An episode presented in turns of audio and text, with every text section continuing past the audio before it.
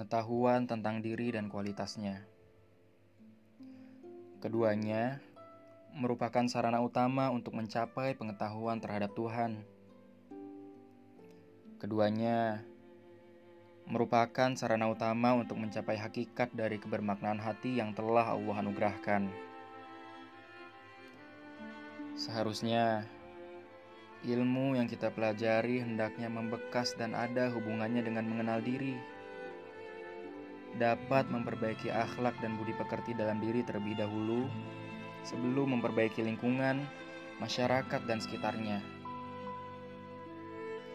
Jika ilmu yang dipelajari tidak memberikan dampak yang baik pada diri, bisa dikatakan ilmu tersebut menjadi sia-sia dan tidak ada maknanya. Bagaimana ilmu bisa memperbaiki keadaan sekitar?